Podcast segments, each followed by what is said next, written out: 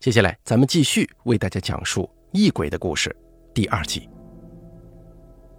等萧九来到那户人家的时候，由于那户人嫌弃黑猫的几只幼崽晦气，也不让那黑猫去给那几只幼崽喂奶，结果那四个没毛的奶猫早就已经饿死了，就连那黑猫自己也都奄奄一息，只剩下最后一口气了。小九随后交给那户人家一大笔银钱。把那黑猫给买了下来，安葬了那几只饿死的小奶猫之后，他就带着那只黑猫回到了安徽老家。在萧九的细心照料之下，那只黑猫很快就恢复了健康，也算是捡回了一条命。萧九还给它起了一个新的名字，就叫二花。从那以后啊，二花对萧九是无比亲近，估计二花也明白萧九对自己的救命之恩。所以在将萧九认作新主人的同时，也把他当成了恩人，报答他的恩情。B 三炮虽然从未养过什么宠物，但是听到这儿也不由得心中有所感动了。都说畜生愚钝，可其实有时候他们的情感比人更加纯粹。人活在世，为钱为权为利为情，总是要戴着几张不同的面具去跟不同的人打交道。要说感情什么的从未掺假，又有几个人敢说这句话呢？然而动物却全然不同，它们无需理会世间的诸多阿谀奉承，也不必虚誉欺人，它们心里是怎样，对待人就是哪一般。说起来，人在这方面还不如这些猫猫狗狗呢。B 三炮这个时候心中突然生出一个念头，眼瞅着自己的一双儿女就要长大了。自己已故的两个兄长的孩子也都已经长起来了，他们家里要不要也抱一只猫狗什么的回去？一来可以给孩子们做个伴儿，二来呢家里多个活物也多了一分生机，大人们也会变得更开心一点。可正在毕三炮心中暗自盘算家里是养只猫好还是弄条狗看家后院好的时候，渡船突然之间停在了江心。随后，渡船直接在江心掉了个头，沿着来路加速驶离。这个时候，渡船上的人一片哗然，很多人眼瞅着前面就要到地方下船了，可是这船突然开始往回开，这让他们怎么镇静得下来呢？可是船上的人没闹多大一会儿，渡船上的船员就传话下来，说战事已经打到前面的镇子了。往前几十里的水路都已经被军队给封了，想继续前行肯定不成。现在渡船要往回开一阵子，到最近的一处码头停靠。要是船上的人想走，就在那里下船，然后再自行想办法前往自己去的目的地。如果不想下船的话，就跟着渡船回去，看看情况再说。听了船员的话，船上大部分的人都说要在最近的码头下船。毕竟现在正在打着仗，大家都想早点回家，或者是投奔亲友。要是再在这渡船上待下去，等着哪天所有的码头都被军队占了，他们可就只能在这江上漂着了。要是让船上的人跟着渡船回到原处，也没有人愿意。毕竟如今战事局面每日都在变化。之前上船的时候，大帅徐树铮的兵已经马上要打过来了。指不定现今这条渡船出发的时候，那个码头都已经不在了。要是跟着这船回去，却发现满码头都是匪兵，还真不如现在就跳进水，自己扑腾着游上岸要好啊。可是吵归吵，闹归闹，船上也没有什么人去找船员闹腾，因为大家都知道，眼下的这番困境并不关渡船的事儿。军队把江上的水路封了，总不能让人家开船飞过去吧？听到渡船不能再继续前进，那萧九满脸愁容，老半天都没说话。毕三炮见状出言问道：“小兄弟，你不必发愁，我这也是赶着回家的。不过既然这事儿啊让咱们给碰见了，咱们也不必犯愁。不是有句老话说了吗？车到山前必有路，咱们走一步看一步就好了。”萧九摇了摇头说：“毕大哥，你是不知道啊。”我这回出来呢，是有要紧的事情要做，没想到战事突发，我已经晚了两天了。今天这船开回去了，不知道又要耽搁几天，我实在是有些担心，事情会来不及呀。”B 三炮随口问道：“你要去办什么要紧的事儿啊？晚几天还能出人命不成吗？”萧九听言，肃声说道：“这还的确是要人命的事儿，而且只怕不只是一条两条人命。”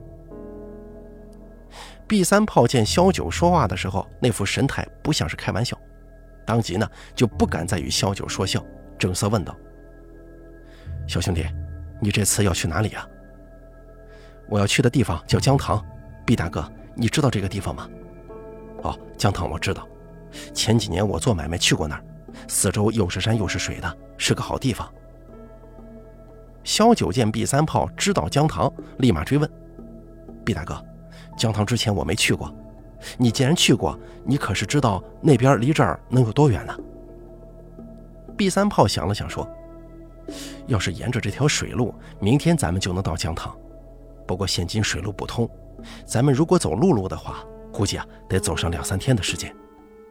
可是现如今在打仗啊。”很多路让军队封了，估计还得绕远，花费的时日这就更不好说了。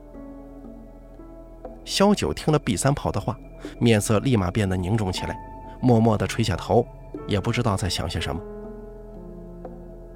毕三炮望着萧九的神情，突然想起了什么，猛地一拍大腿，说道：“哎，对了，我知道附近有一条山路，从这里可以抄近道去江塘。要是你走那条路的话。”估计明天下午就能赶到江塘了。萧九听言之后一惊，问道：“这条山路你是怎么知道的？”“啊，前些年我不是在关外做皮货生意吗？江塘那边有个货站，有自己的马队，我曾经请那边给我运过一次货。当时江塘有个猎户，把自己打到的皮料也交给了我，托我带去上海那边，帮他卖上个好价钱。”我年轻的时候啊，在西北放羊，这个料泡子使得不错，也喜欢时不时的去打个兔子、野鸡什么的，打打牙祭。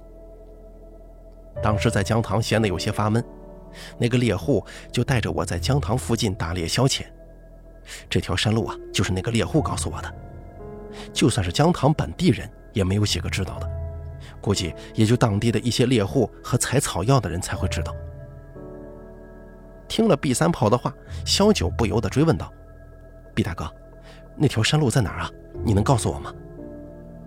毕三炮仔细回想了一下，对着萧九连讲带比划的说了半天，可是萧九那边啊，始终听的是一头雾水。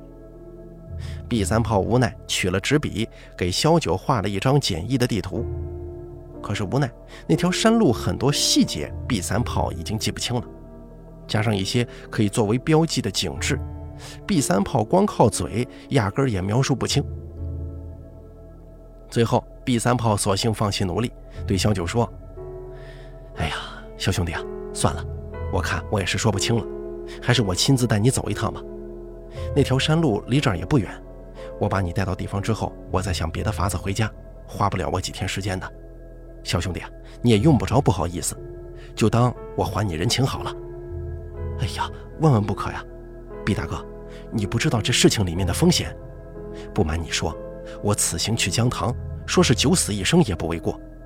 在这节骨眼上，我可不能把你拖下水了。毕三炮听到这边，心中疑惑陡生。刚才他就听萧九一直在说，他这回要做的事儿涉及诸多条人命，又是风险，又是九死一生的。可是，每当自己问及萧九此行究竟所为何事，萧九却始终不肯实言相告。之前毕三炮可以听后笑笑而过，不去追着萧九细问。可现如今呢，萧九都把这话说到这份上了，自己又怎么可能不把事情问清楚呢？在毕三炮不舍不弃的追问之下，萧九终于长叹一口气，对他坦言相告：“毕大哥。”你经历过大疫吗？B 三炮起初没有听懂萧九的意思，后来一问才知道，萧九说的是疫病。B 三炮已经活了小半辈子了，他小时候在西北遭遇过饥荒、蝗灾，后来长大，一家人迁居中原，又见过几次洪灾。在关外做生意的时候，毕三炮还在辽源撞见过一次百年不遇的大雪灾。可要说是那种瘟疫病灾，毕三炮这几十年当中啊，还真没遇见过。小九这个时候又对毕三炮说：“如果我没有猜错的话，现在江塘那边已经出现疫情了。如果放任不理，没几天这次疫病就会大爆发，到时候老百姓四散逃难。”再加上这疫病会顺着江水一路蔓延，别说安庆一带，就连上游的九江、南昌跟下游的池州、芜湖也得跟着遭殃。我这次赶过去啊，就是为了把这疫病的影响控制在江塘，绝对不能让它散播出去。毕三炮听着萧九的话，不由失色惊道：“小兄弟，你到底是什么人呢？”按照你的意思，江塘那里的情况，现在外面的人应该还没有察觉。那么疫病的事儿，你又是怎么知道的？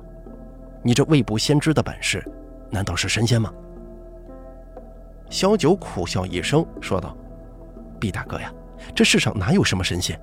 我跟你一样都是普通人，只不过，只不过我也确实知道一些事情。”说着话，萧九压低声音对毕三炮轻声说：“毕大哥。”你知道异神吗？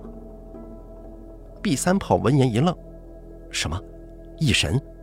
难道是掌管瘟疫疾病的神仙吗？”“对，你说的差不多。不过这异神可不是什么天上的神仙，而是一种妖物。很多地方其实都直接叫它异鬼。这东西是专门散播疾病的。”说到这儿，萧九缓缓说道：“在汉朝的时候，有个人叫蔡邕。”咱们戏文里唱的那个蔡文姬，就是这个蔡邕的女儿。当时蔡邕曾经写过一本书，名曰《独断》。在书里，他就曾经写过：帝颛顼有三子，生而亡取为鬼，其一者居江水，是为温鬼；其一者居弱水，是为王魉；其一者居人宫室书寓处，善惊小儿。书里面这个温鬼，就是我所说的异鬼了。小九对毕三炮说：“蔡邕此人颇有才华，写了一手好字，后世称赞他所创的飞白字体妙有绝伦，动合神功。蔡邕除了书法了得之外，还有一个喜好就是藏书。相传蔡邕的藏书曾多达上万卷，堪比皇家。可惜蔡邕后来得罪了王允，获罪入狱，最后死于狱中。”蔡邕死后，他家中所藏的书籍尽数散尽，很多人去蔡邕家中半抢半拿的索要藏书，有人甚至整车整车的从蔡家拉走藏书。蔡家当时也是树倒猢狲散呢，根本无力保住这些藏书，最后只得眼睁睁的看着蔡邕大半世的心血化为虚有。毕大哥，你想啊，蔡邕不过是一个写字的，平时偶尔还会写一些正经文章。他又不是啥写演义小说的，这些瘟鬼魍魉什么的，他是怎么知道的呢？毕三炮想了想，说道：“应该是蔡邕从他那一万多册的藏书里看到的吧。这些东西不是那些读圣贤书的读书人能凭空编出来的。我听说过一个词，叫做离经叛道。那时候的读书人，如果没有个啥来历典故的，信口胡说，只怕会被人看清啊。”小九当即点头说：“毕大哥，你说的没错，蔡邕的那段话确实是从一卷古籍上看来的。只不过这卷古籍当年连同蔡邕的那一万余册藏书不见踪迹了，到最后连蔡家人自己都不知道这册古书是被谁拿走了，更别提他的下落了。”毕三炮听到萧九这番话，心知萧九那边必定还有下文。果不其然。萧九随后对毕三炮又接着说：“可是这册古书的下落，蔡家人不知道，我却知道。”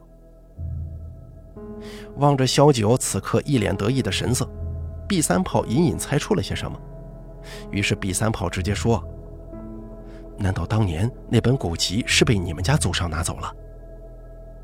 萧九点了点头，说道：“毕大哥，你没猜错，当年我们家祖上是蔡邕的门客。”蔡邕出事之后，很多门客不是改投门庭，就是伺机潜逃，唯有蔡家一批忠实门客一直没放弃，暗中商量着要去劫狱，把蔡邕救出。我家先祖正是这批门客之一。可是没想到，后来事情败露了，这批门客反招来杀身之祸。混乱之中，我家先祖杀出重围，返回蔡家拿了几册蔡邕的藏书，然后就一路逃回老家，改名换姓，藏匿起来了。萧九跟毕三炮坦言说。尽管家里的老人跟他说，当时他们家的祖上是为了不让蔡邕的心血付之东流，所以才舍命保下一些蔡邕的藏书。可是，在萧九看来，这不问自取就叫偷。不管你嘴上说的多么好听，自己祖上这件事儿做的确实不是很光彩。估计当时他家这位祖上也是想给自己留条后路。这银钱啥的拿了太过显眼，也坏名声。所以拿了几册藏书，毕竟那年月读书都是有钱人家做的事儿。若是拿了一册孤本古籍什么的，那也是价值千金的好东西啊。可是萧九的心中想归想，但祖上毕竟也有过拼死护主的一举，所以他觉得自家这位祖上还是担得起“英杰”这两个字的。只是那个时代的英雄人物多是草莽出身。什么白日军阵取敌将首级，晚上挑灯夜读春秋的，那个都是世间难寻的良将。大部分的武人还不都是一些大字不识几个的粗人呢？最起码萧九家的这位祖上就是。因此，萧九的祖上由于不识字儿，只是凭着眼缘随手拿了几卷藏书，事后逃回老家也不敢把这些书拿出来示人。直到后来，萧九家里出了一个读书的。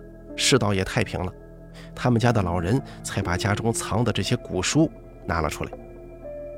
结果，萧家那个读书的后辈看了几眼，就笑着说：“那几册羊皮卷跟竹简上写的，都是一些先秦方士的术法，有观星测运的，也有卜卦问吉凶的。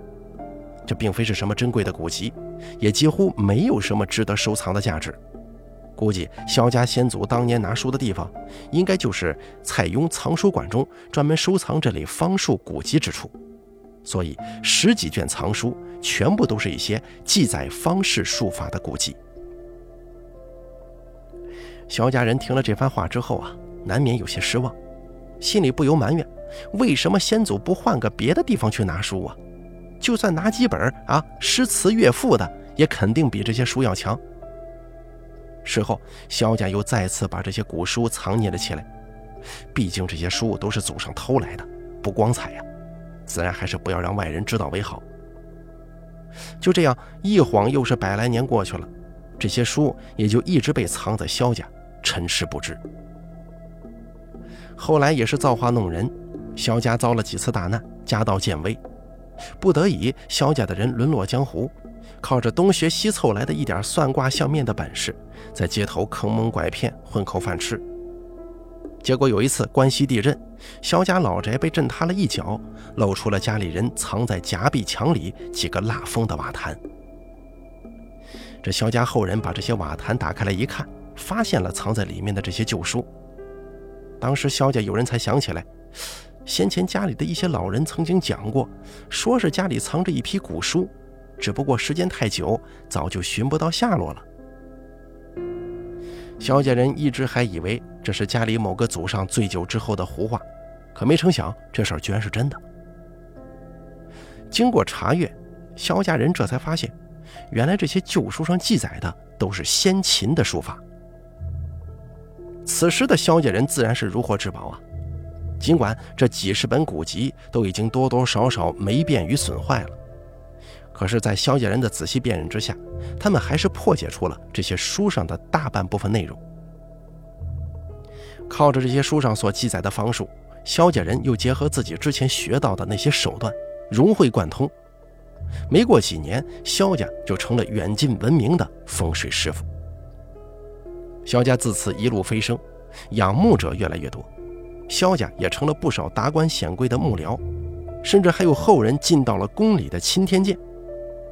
可是春风得意的萧家却忘记了“伴君如伴虎”的道理，萧家人无意之中被牵扯进了皇家的夺地之争，结果上头一怒之下，就把如日中天的萧家打入了尘埃。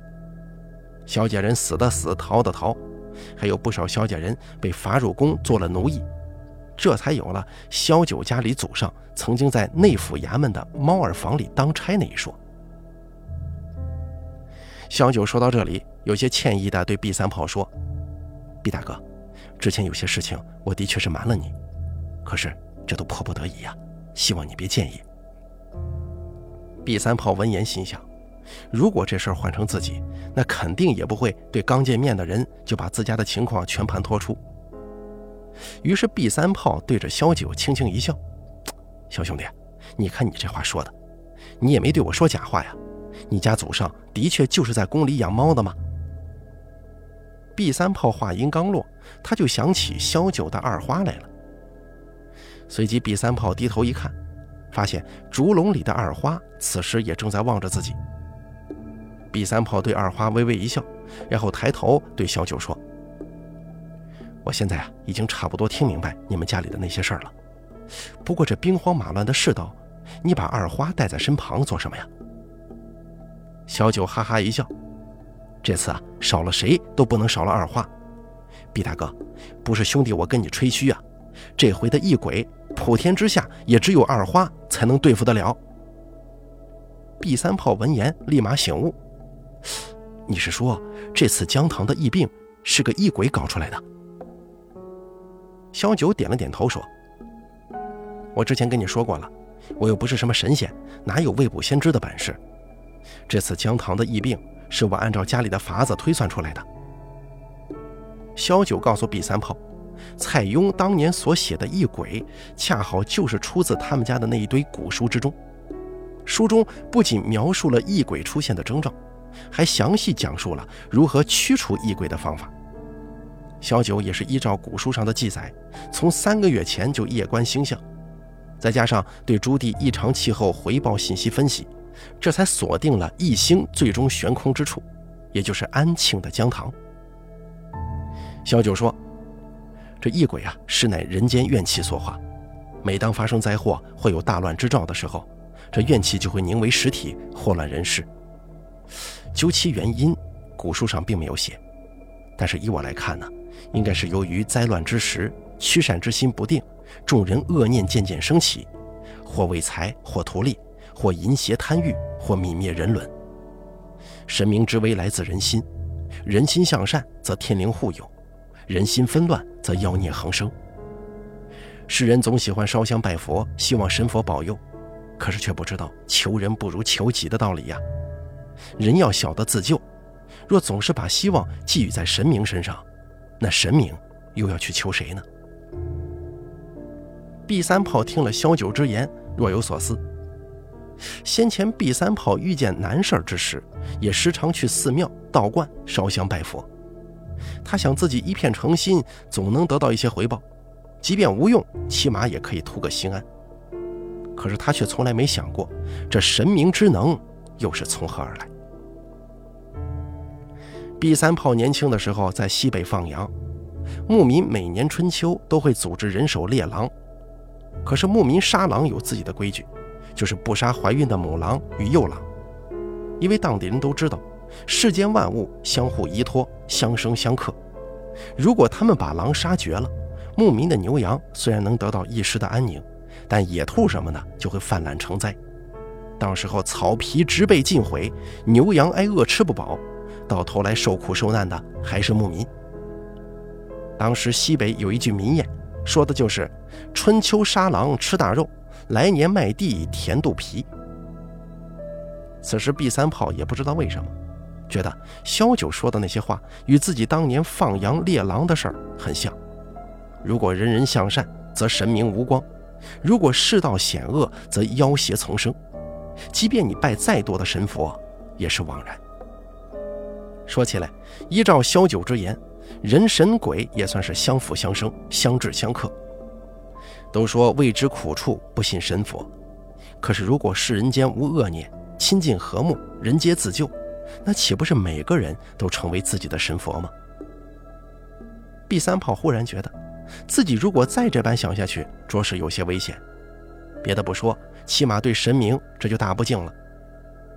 当即毕三炮就收拢了自己的心神，对小九说：“小九兄弟，你这话说的太深了，我可听不太明白。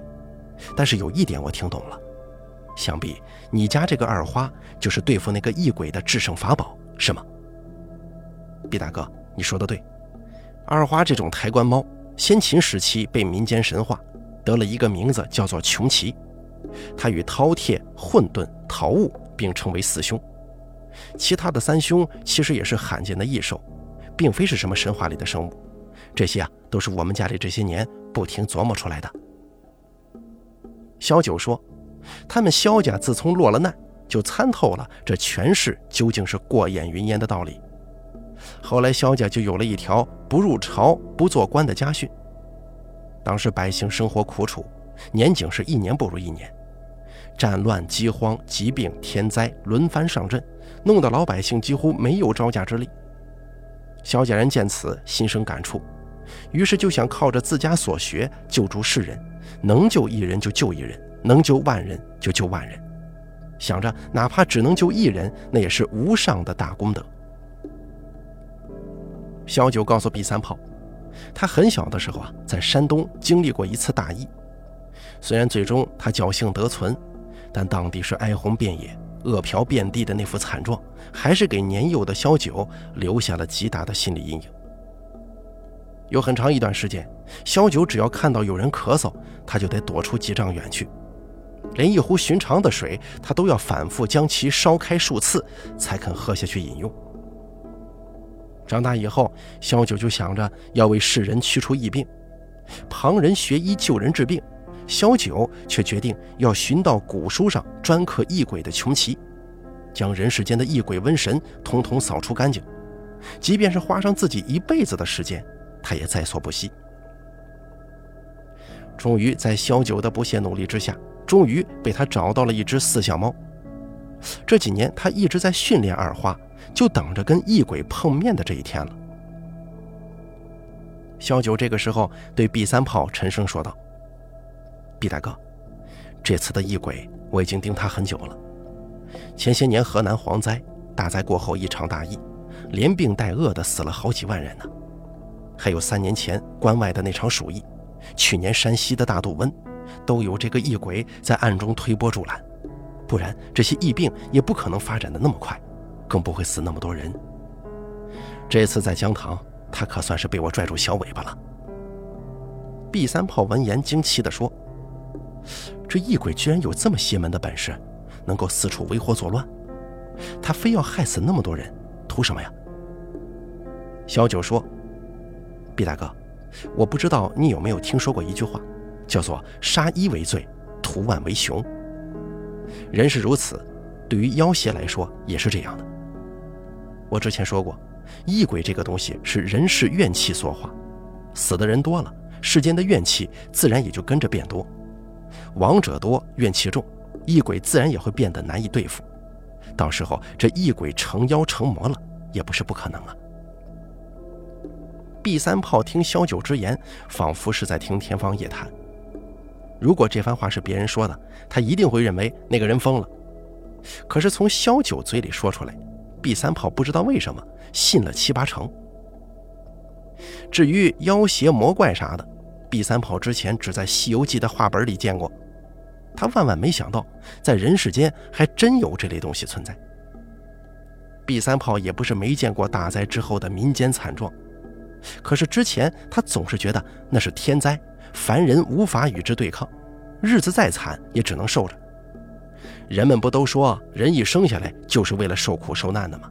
就当这是人生的一个劫，熬一熬也就过去了。可是如今听了萧九这番话，毕三炮心中隐隐升起了一团怒火。什么鬼东西啊！居然还敢踩着人命往上爬！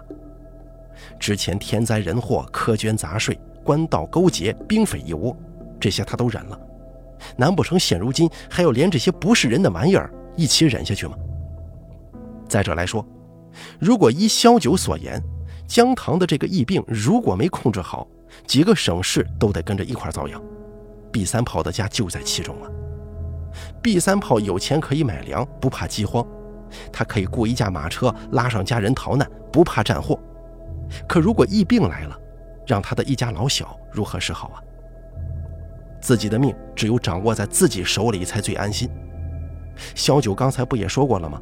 不求神佛，人贵自救啊！想到这儿，B 三炮当即冲小九说：“小兄弟，我已经考虑好了，一会儿到了码头，咱们俩一块下船，我带你去江塘，咱们兄弟两个。对了，还有二花，好好的跟那个异鬼斗上一斗。”小九听言，先是面露喜色，可随即呢，又立马露出一丝愁容。毕大哥，我知道你为人侠义，大抱不平，可这次的事情真的跟江湖上的事儿不一样，不是咱们动动拳脚就能解决的。那异鬼现如今已经成了气候，说实话，我对能否制服他没有十足的把握。到时候如果不成，我们估计也要留在江塘，与满城的人一块陪葬。我孤身一人死了也就死了，无所谓。可是毕大哥，你有妻儿啊，犯不上跟我一块冒这个风险。毕三炮有些诧异地说：“你怎么知道我有妻儿？我之前可是没跟你提过呀。”萧九闻言淡淡一笑，指了指毕三炮随身的包裹，说道：“你包里带着这东西，自然是带回家给孩子玩的。难不成毕大哥你这岁数还要玩这些吗？” B 三炮低头一看，这才发现自己的包裹敞着口子，从口子里正好可以看到一个拨浪鼓，那是 B 三炮路过蚌埠的时候从路边商贩那买的，想着带回家给孩子玩，也算是过年礼物。可没成想遇到了这场战事，自己都不知道什么时候才能回去啊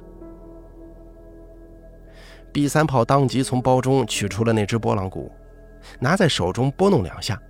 拨浪鼓发出了一阵脆响，引得二花侧着脑袋，一个劲儿往 B 三炮那边看。B 三炮冲二花笑了一声，随后对小九说：“我正是因为家中有妻儿老小，所以才更要跟你一块去江塘。我家就在随州，我爹妈今年都已经七十多了，我两个兄长英年早逝，两个嫂子跟他们的儿女全都跟着我们一块住，现今又在打仗。”你说我们这一大家子人，如果真是遇到疫病，又能逃到哪里去啊？我即便早早回家，带着他们远离那里，当今这世道背井离乡，我们又能多活几天呢？说着话，B 三炮面露一丝狠色，斩钉截铁地说：“所以小兄弟，你也不要再劝我了。即便你不让，我也会跟着你的。我没有你这种天下大功的志向跟情怀。”我就是一个寻常人，我只想尽自己的一份力，保护自己的亲人。至于别的，我不想管，我也管不上。可这次的异鬼，我管定了。萧九听了 B 三炮之言，沉默许久，最终还是点了点头，说道：“毕大哥，现如今这番情势，我要再跟你说什么谢不谢的，就是看低你了。江涛那里现在情况不明，我们过去会遇到什么，我也不知道。”不过咱们这次只管舍命一搏，不论成败，只要不辜负了咱们江湖人扶危救困的名头就好了。说完之后，萧九冲毕三炮伸过一只手来。毕三炮见状稍一迟疑，随后就在萧九的示意之下，把手放在了萧九的手上，与他轻轻击了一掌。这个时候，就听萧九大声笑着说：“咱们兄弟齐心，其利断金。”我就不信异鬼的脖子能比金子还硬，我这次非要把他脑袋给揪下来不可。毕三炮闻言不由得在心中想啊，金子是软的。不过他嘴上却没多言，只是苦笑着跟萧九说了一句：“哎呀，没想到我这一把年纪了，却还要跟你小子击掌立誓，玩这种过家家的小孩子把戏呀。”萧九哈哈笑了一声，说道：“毕大哥。”你这年纪也不大，怎么说话总是一副老气横秋的样子？咱们可别把自己给活老了，我还得多留几年命，等着过好日子呢。船到码头之后，立刻哗哗啦啦的下去了大半船的人。B 三炮跟萧九挤在下船的人潮当中，几乎是足不沾地，人就到码头上了。而码头上此时也是一片混乱，不少人都跟 B 三炮他们一样。也是船开半途，得知水路被封之后，才被迫停靠到这里。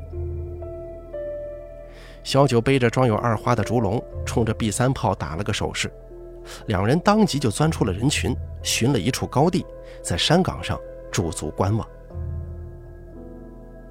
只见码头与几条主道上人群熙攘，密密麻麻的人墙层层叠叠，怕是能有上万人呢。